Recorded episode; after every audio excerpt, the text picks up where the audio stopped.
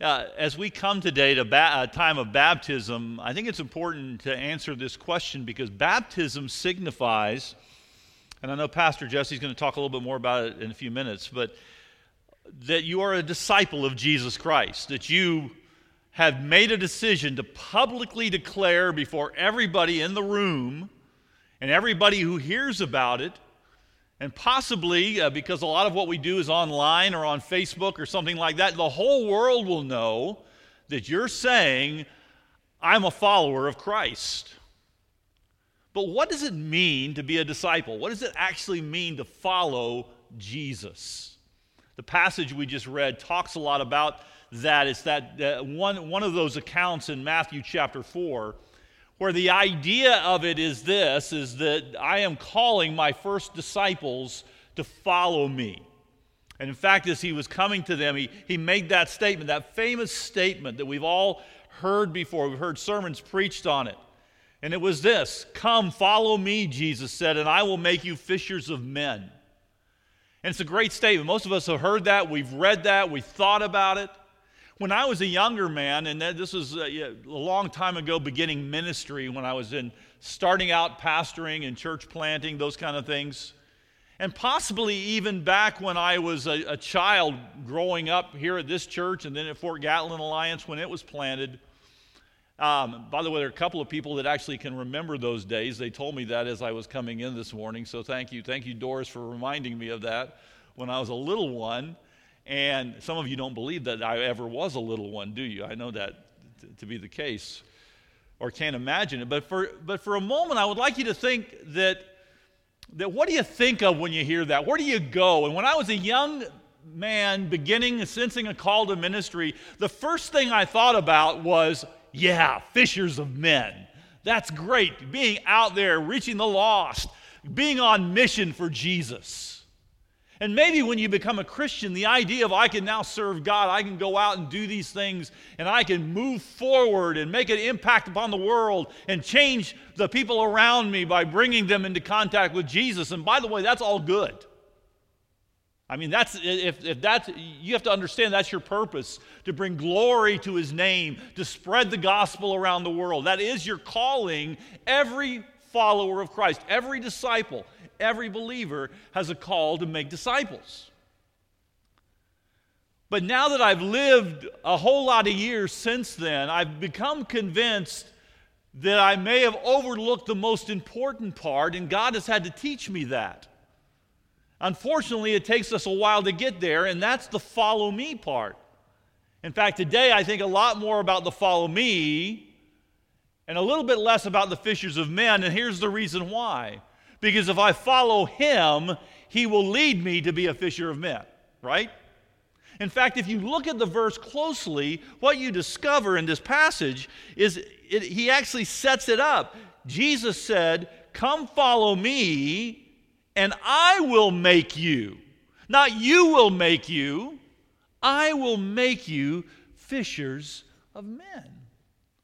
So, being a disciple of Jesus Christ begins with the idea that it's following Jesus.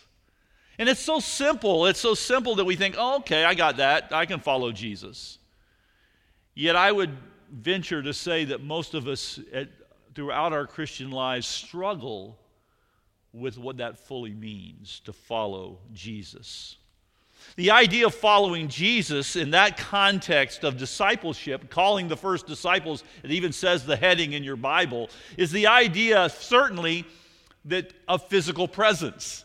So they left their nets, they left fishing, they left even they left their father even and followed Jesus. That's a big deal. It means they had to take a step. They had to see Jesus and follow him. Now some uh, commentators think that they already had some familiarity with Jesus to know a little bit about who he was, to know that following him, but he also had an authority about him, a presence about him. We all will discover what that is. We just sang about it.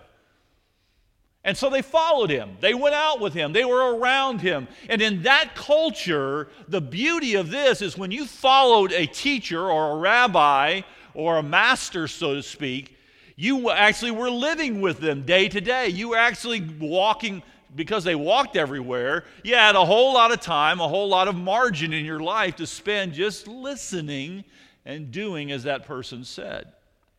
And so they follow Jesus. And I think it's important to understand this. It attests to his authority, but there's, there's more that we discover in what it means to follow him. It certainly includes obedience. Certainly, if you're going to follow a master, follow the rabbi, you're going to do what he tells you to do.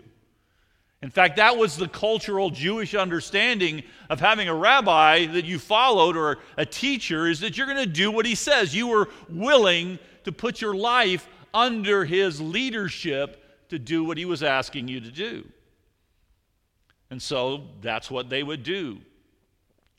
All of his disciples, uh, you know, it's a change of direction. I'm going this direction, I was going that direction. I am following him, I was following me. Or I was following some other master, or our, our culture, or our priorities, or, or this career choice, and all these other things, or other people. By the way, anything but following Jesus is following self. You understand that? If you're following anything else than Jesus, you are following something that you want over what he wants. And therefore, lordship of Jesus Christ is a part of following him and being a disciple. And so they were being asked. If you read, actually, if you look at, the, if you were to look at the verse prior in verse 17, it says, "From time to time, from that time on, Jesus began to preach, preach, repent, for the kingdom of heaven is near." The kingdom of heaven is there. By the way, if there is a kingdom, there also is a what? King. Very, very good. You all are quick. And if there is a king, what do you do with a king? You follow him. He is in charge, he is Lord. So Jesus was preaching the kingdom, but he was also preaching as the king of kings and Lord of lords. I'm going to do what he says to do. And so that was the commitment. Now, they didn't always do it, like we don't always do it. And we wander, and, and, and, that's part of the challenge. It's the essence, though, of knowing that He is Lord and I am His follower. I am submitting myself to Him. I am being asked and commanded to follow Him. There's also another dimension to following him. Rabbis had followers, but it included proximity, presence, but proximity. You had to be close enough to see him and hear him. And, it, it, and that's one of the challenges here is following, but following, and here's the word that's key. I want you to remember this word following close. And the question that we might want to begin to probe in our hearts and minds is how close am I following Jesus? How near to him am I stay, saying? You see, it includes the example of Jesus and the teaching of Jesus. And so the disciples at some point saw Jesus go off to pray. And he went off to pray in a quiet place. And we would see that throughout the Gospels that Jesus would do this often as he connected to his heavenly Father. Remember, when Jesus came in the flesh, he's true God and true man. But he expressed his divinity. He, he, he kind of as it says in Philippians chapter 2, he didn't consider equality with God something to be grasped because he was equal with God. But he veiled it in human flesh and he taught us how to live as humans in a relationship with God. So the Holy Spirit filled him. And so he needed to do, and he was teaching us to do what we need to do. So he went off to pray. He comes back, and what do the disciples ask him? They saw him praying, and so they said, Teach us to pray. In other words, teach us to pray the way you pray. And so he taught them to pray. So it involved close enough to see and close enough to understand, but there's something incomplete. There's a, like there's a principle that we overlook. And I think we settle for one and ignore the other. We settle for one of seeing the truth and we forget about hearing the truth. And you're saying, what do you mean by that? Well, just kind of follow with me with the proximity metaphor, the closeness metaphor. You see, I think we live in a day where our t- the temptation is to follow Jesus, but follow him from a distance to allow space between us and him, but in not too much space. I can still see him before he rounds the corner, so to speak. So imagine you're a bunch of disciples following Jesus. And you're walking and you're following. He's the master. And as long as I keep him in sight, it's okay. I feel I kind of can, but I have a distance enough that eh, I can do my own thing. And I think sometimes, spiritually speaking, emotionally speaking, we allow that space in our lives. And that temptation comes because we, we have this, this, um, this kind of this materialistic, anti supernatural age that says that God doesn't still speak. So we allow distance, thinking He has only spoken and He doesn't still speak to us. He still, doesn't still direct us, He doesn't still lead us. And so we allow the distance, and then that's where we get in trouble.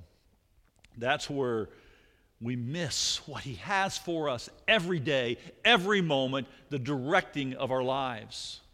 You see, we can observe the work of God, we can see the principles of God, we can apply the principles personally, we can even teach the principles to others.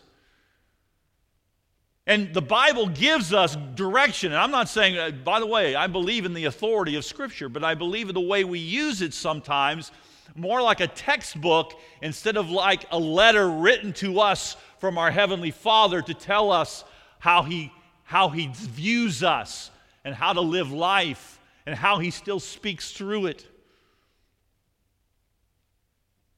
Allows us to follow with the propositional truth without the personal truth to uh, uh, operate in a life that I know the theology of God and I got my theology right. I believe this about Jesus, and I believe this about the cross, and I believe this about the resurrection, and I believe this about where I my sin and all those kind of things, and I can fill in the blanks. I can pass the test. I know the truth. And by the way, that's foundational. We need to know the truth. We need to understand the truth. We need to follow the truth. You need to be in the Word of God regularly, daily.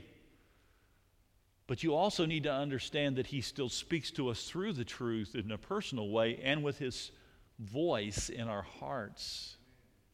We need to hear His voice, and to hear His voice, I must be close. And I'm not just talking about hearing preaching. I hope God speaks to you through the preaching and you're hearing, getting things from it. You will because that's what God called us to do. And I, that's why I appreciate about your pastor is that he brings the message from the Word of God and he's to speak to the heart, not just propositional truth, but personal truth, applying it in your lives and encouraging us and exhorting us to follow. But there has to be a closeness beyond that personally. If you live just from Sunday to Sunday, the only thing you're getting in your intimacy with God is what happens on Sunday morning, you are not following close, you're following from a distance. Because God needs to speak into your heart. He needs to talk to you about your identity and about your particular issues. You have to be able to understand that being a follower of Christ is a relationship. And we ought to be the kind of people that hangs on every word that Jesus says. I want to hear everything He has for me. Everything He has for my family, everything He has for my church, everything he has for this community that we live in, everything I, as a district superintendent, everything he has for my district. It's really his district. But to hear, I must be close. I want to be able to uh, be there and see his countenance in a spiritual spe- spiritually speaking. I want to be close enough that, that I'm ready and willing to hear what he's saying in His Word. When I wake up in the morning and I, I look, uh, open the Scripture, or when I look at my verse on YouVerse, how, how many of you have YouVerse on your phone? Come on, just raise your hands, admit it. How many have, have another Bible app on your phone? By the way, you know that's okay to do that. God, technology is a good thing. I mean, after all, they, they built roads in the Roman times so people could travel better. You know how the gospel spread so much? Roman technology. You know how the gospel can spread and, and be in our hearts more? The technology we can use. Now, technology can be a bad thing too. We know that. But what if in the morning when you wake up and that verse comes up, the, the question is, oh, there's my verse. Okay, got it done. Check, mark, move on. What do I got to do today? What if we stop for a moment and say, Lord, what are you trying to tell me for this day? What are you speaking? What are you directing? What are you preparing me for? What do I need to be alert to? What is this a warning? What is this an encouragement? That God is actually saying, oh, what might happen? You think God can speak to you through your, the verse of the day on YouVersion? or the chapter of the day you read or your day or your year-long Bible reading that he, he's leading you through that? You think he's capable of that? Amen. But here's the point. We need to have that relationship, that time of silence and solitude. It's not a quick fix, it's a time of coming together and thinking on it. Jesus enters our doubts, he enters our fears, our failures, and he brings healing and restoring. He did that for Thomas. When Thomas had doubts, he met Thomas and he said, See here. So Thomas the doubter he met, uh, Peter the, the denier, he met him, and in three statements restored him to leadership and to relationship and ministry. He will meet you where you are. He will give you courage. He will, he will deal with your fears, but you have to be close. You have to be coming to Him. When we read scripture about how Jesus speaks to us, how God speaks to us, what we discover is this that He speaks to us in the quiet moments. You remember Elijah when he came, he didn't speak in the whirlwind, he didn't speak in the, uh, uh all the, the tumultuous thing going on. It was in the stillness, he whispers with a still small voice, it says. That's why it says in, in Psalm 46:10, be what? Noisy. And no, it doesn't say that, does it? What does it say? Come on. Be still and know that I am God. What does it say when there was one there was one verse in Exodus and I forget the reference and y'all probably know it. Um, that it says it's like, "Be still, I will fight for you." He was telling the Israelites, "Just stop. I will fight for you." For us in this hectic world where the same technology that can be a useful tool can become a major distraction that same thing you hold in your hand that you have your Bible on can also be the thing that you can't stop checking for everything on it. To stop for a moment and be still. The hectic life that we live is oftentimes running from this thing to that thing to distract us from God seeing within and beginning to correct and transform our hearts and penetrate deeply what we need to hear and the disciples we need to be in Christ. He whisper, whispers on prayer. I think there, there's a reason why Jesus doesn't shout, he whispers. What happens when somebody whispers? You know this. You got to pay attention. You got you to lean in a little bit, right? I mean, the Psalms talks about Jesus, incline your ear to me. That doesn't mean you go, incline your ear to me, Jesus, incline your ear to me. There's a reciprocal part. Incline your ear because I'm coming to you. I'm dependent upon you. I am leaning into this relationship. Are you leaning into this daily walk with Jesus? Are you, as a disciple, following close? Or are you following from a distance? Sometimes I think the way people view Scripture is like this some people follow God like following a treasure map left by an ancient pirate that left instructions but is distant and long since past. Along the path, dead men's bones. You know how the, old, the story, pirate stories are pointing. There's the, the, the, the gnarly bones of a dead man pointing the path toward treasure. Ugh. Very, you know, bones, yeah, it's no fun with that. But that is not what God intended. God never intended. You're, you're not just reading about dead men's bones. I mean, obviously, people, the, the guys who wrote Scripture died, but they, they were inspired by the Holy Spirit. And the Holy Spirit's alive, right? You with me on that? God is alive and at work. So we follow like a close friend, an intimate relationship with the Lord of Lords, King of Kings. And it's a conversation that we do a whole lot of listening and a lot less talking. Yes, we need to talk, we need to pray, we need to ask, we need to seek, we need to knock, but we have to listen and expect and wait and depend. You see, it's still the Word of God, but more than just a, a book of words and good good sayings and quotable verses and uh, uh, uh, foundational truth.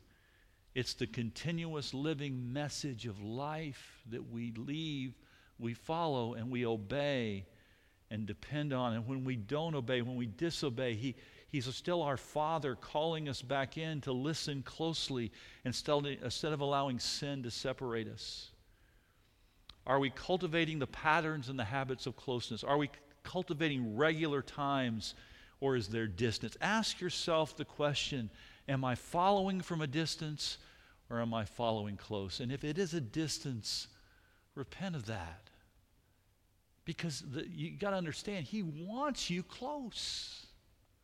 Jesus came for you to be close, not distant. Jesus died. That last song in Christ alone that we sing that, that explains the gospel and tells about what He's accomplished. He didn't just come to make you now saved and, and, and no longer lost, He came to make you close. So close, He pours out the Holy Spirit into your life to cultivate the intimacy with God, Christ in you, the hope of glory. That's what He wants. So follow close. But the second thing is, and it goes just with that, listen well. and here's the problem we get stuck we get in a state of stuckness. Now, I know that's not a, probably an English word or uh, any word in any dictionary in any language, but some of us know what I'm, you know what I'm talking about.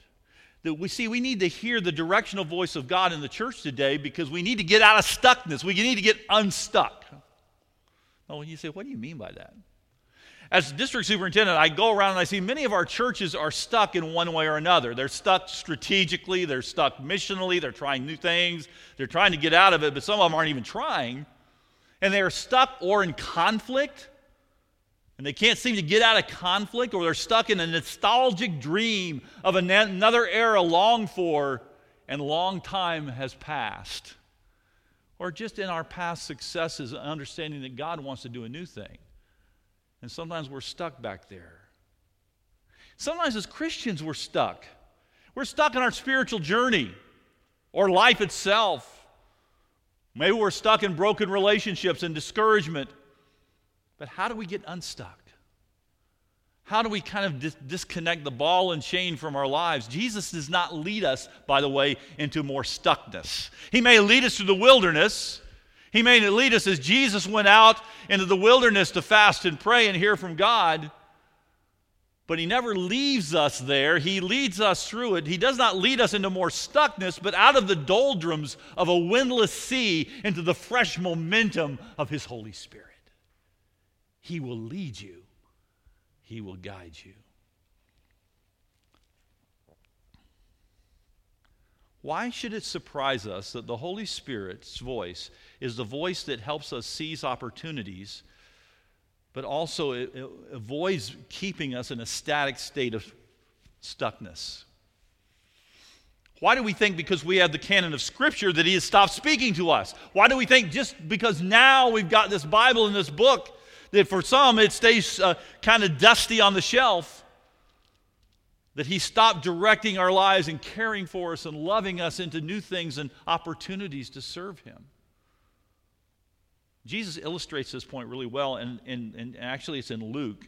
If you want to turn there, you can, chapter 5, verses 4 and 4 through 6, because it's, the, it's basically the same account calling the disciples. But it adds a little bit to the story. And without reading the whole thing, I'm just going to turn there briefly and just tell you the dimension that's added. It's when he had finished speaking. He, by the way, Jesus is in the boat. He said to Simon, that's Simon Peter, put out into the deep water and let down the nets for, the, for a catch. And Simon answered, Simon, the expert fisherman, Simon, the guy who had been doing fishing all of his life, says this Master, we've worked hard all night and haven't caught anything. So, what is he saying there?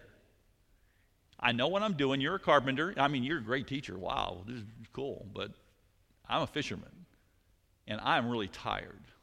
But the next phrase is an important phrase because then he says, after that, he said, But because you say so, I will let down the nets. Now, this is a practical example of what I'm talking about because you say so. It's not how, how we feel, it's because what he says to us as he directs him. And what happens? We all know the story. He lets down the nets. The, the, the catch is so amazing, it begins to rip the nets. They have to call more to come out and help them. But we learned something here. Peter was stuck. Yes, he was stuck. He was frustrated. He was discouraged. He was tired. He didn't want to fish anymore. He was tired of fishing that day. I've been doing, we've been doing this all night long. I can't blame Peter for feeling that way. But he does it.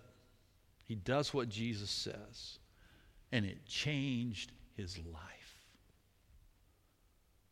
He does that, and I think that's important for us to. At first, he, he just repents. He says, Who's this in my boat? And by the way, there's, there's that sense of awe and wonder when God is leading us, this close, intimate relationship with the divine being who has the ability to tell you where the fish are, and all of a sudden you've caught more fish than you ever caught in one catch. That can be a little bit unnerving. And yet Jesus begins to say, Get ready, Peter, because your life's going to be just like that. It's going to be amazing at times and it's going to scare you in some ways. Don't be scared. I love you. That's going to happen to us. I mean, if you really want to follow Jesus as a disciple, you've got to be willing to say, I got to hang on to this roller coaster ride because Jesus is going to take me places I've never been before. He's going to lead me. He's going to show me things. He's going to give me opportunities that I never even imagined to see both the truth and impact people with the gospel of Jesus Christ. But you better hang on because He is the creator of the universe. He is the Lord of glory. He is the King of kings and you're following him. Isn't that exciting to think about who you follow? And that he wants you to follow close, but he wants you to listen well. So he listened well. And let's, let's just quickly say, talk about this getting unstuck for a minute, how he leads us out of that.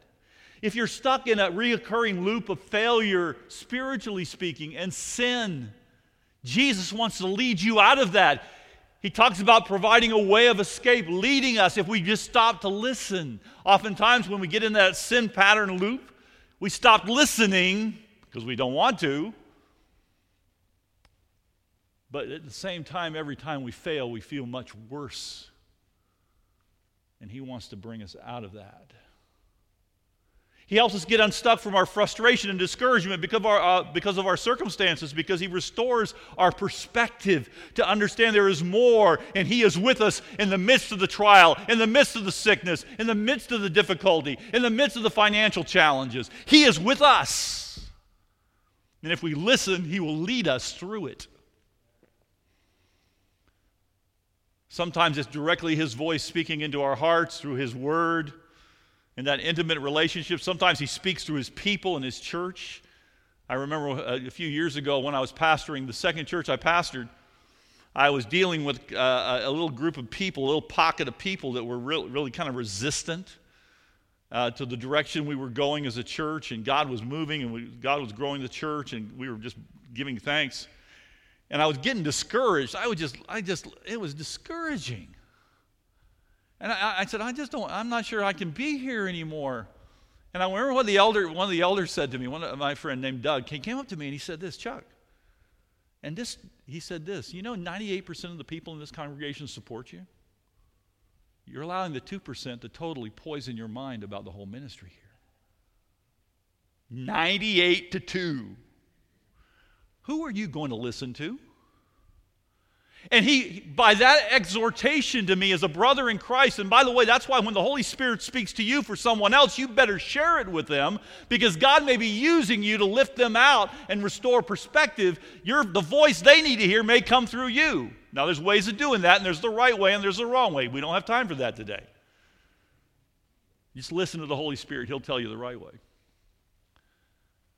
But the point being is, it restored my perspective. Now, let me just say, since I'm the district superintendent, not your pastor, let me just say a little something about this.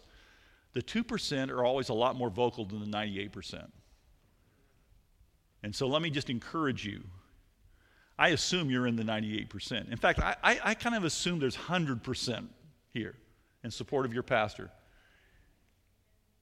be vocal. Let him know. Because that's what happens sometimes to pastors. The 98% stay silent, and the 2% shout the loudest. And we assume that he's not hearing them, he's hearing us, and we haven't said a word.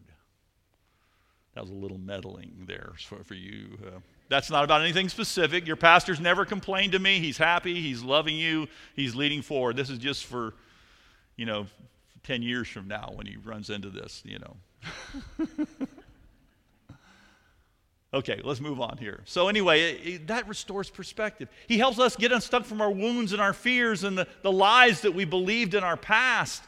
The self-talk sometimes that we say i'm stupid i'm no good i'm you know worthless and things like that. Things we may have heard in our families in, of, of origin. Maybe we've heard it in the school we attended. Maybe we just started believing it because somehow satan got that word into our minds and it's not true about you. God loves you. You belong to him. And he wants to speak. He wants to come and heal that memory. He wants to heal and, and replace the lies with truth. And he wants to speak into your heart, but until you open the Bible and wait upon him and listen and watch and take, take your journal and uh, take note of it, apply it deeply, meditate on it, allow him to heal you. That gets you unstuck. He may want to get you unstuck from the stuckness in impacting people with the gospel of Jesus Christ.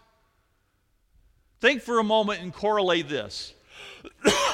Jesus just calls them to be fishers of men. Okay? Follow me, and I will make you fishers of men. And then we also see what he does is he takes their vocation fishing and tells you, I'm going to how to for fish. Fish where I'm telling you to fish. Go out into the deep, and we know another account he says, go and do uh, cast the net on the other side of the boat, because I know where the fish are. I created fish. I know about fishing. You think you know most about fishing? Eh, I know all about fishing. I know where they are, I see them. So here's the deal. Later on, when these guys are apostles wandering around spreading the gospel, what do they need to know? And you see it in the book of Acts, we don't have time to get into it.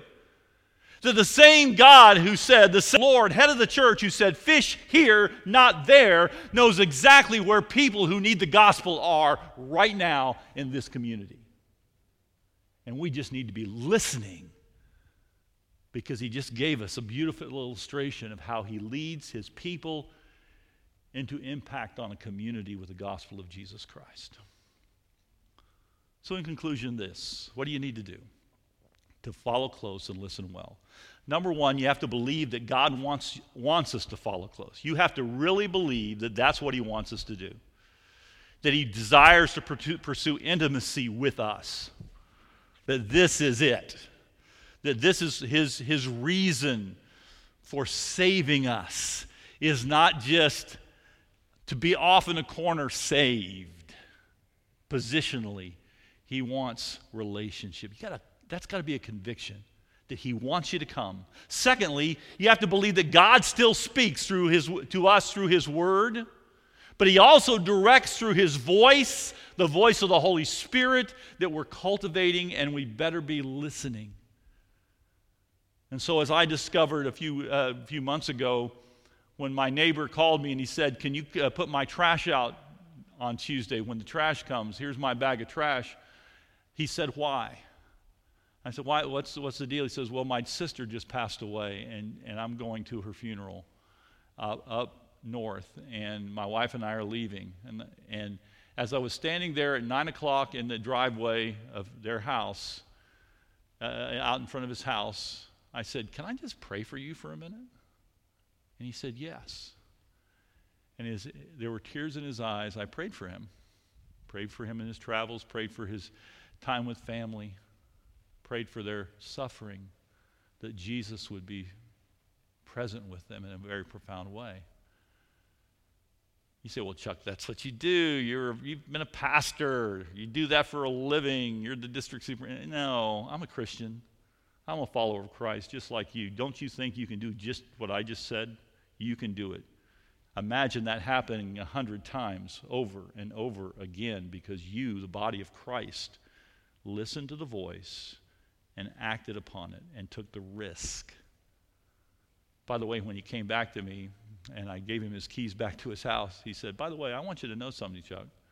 I've not come to church with you uh, because I've invited him to church. But he said this, and he, he's he appreciated this. He says, I do believe in Jesus. He's like, I want you to know, you've been trying to get me to church, but I do believe in Jesus. And the, the fact that he would say that to me made that prayer and responding to that prayer that much more important to me. Imagine how many relationships do we have just to listen. So I have to do that.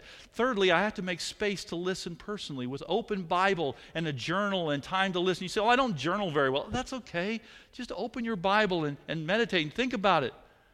But save it somehow as He's speaking to you so that you respond it means I have to become more comfortable with silence in my prayer than constantly talking in my prayer. It means I really, as I read the word, I need to look for Him speaking.